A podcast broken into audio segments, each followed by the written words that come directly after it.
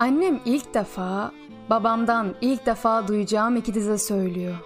Çok sıradan bir şey gibi. Öyle gelmiyor. Hayır, öyle söylüyor.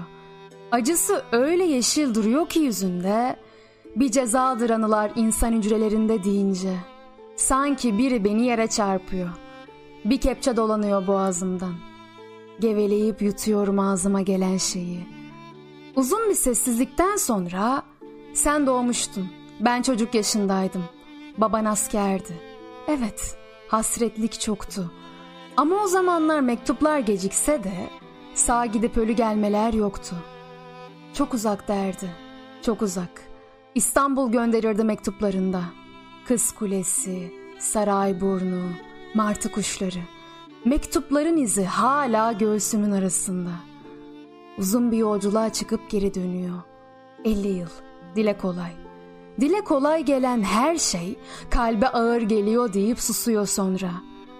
Belki iş olsun diye şirin görünmek biraz. Bir bardak çay içimi kadar kısadır ama bu yolculuklar diyorum içtenlikle. Aramıza giren her şey içimi titretiyor. Uzun kalıyor bende. Ne çok uzun kalıyor. Kaçacak yer bulamıyor gözlerim. Bir tek cümle dönüyor içimin içinde. Hiç öyle değil diyor. Hiç öyle değil. İnsan kendi içine bildiği yoldan gider. Kederi, zilletiyle, acının kudretiyle, düşüyle, dileğiyle yarattığı bu yolu, gide gele, su yoluna çevirdiği bu yolu. Ne bir yabancı, hayır, ne tanrı, ne de ozan, bir tırnak boyu kadar bile bilemez. Bir insana özeldir içinin yolculuğu. İyi ki de öyledir. İyi ki de öyledir. Benim bana tanıklığım yetmez mi?''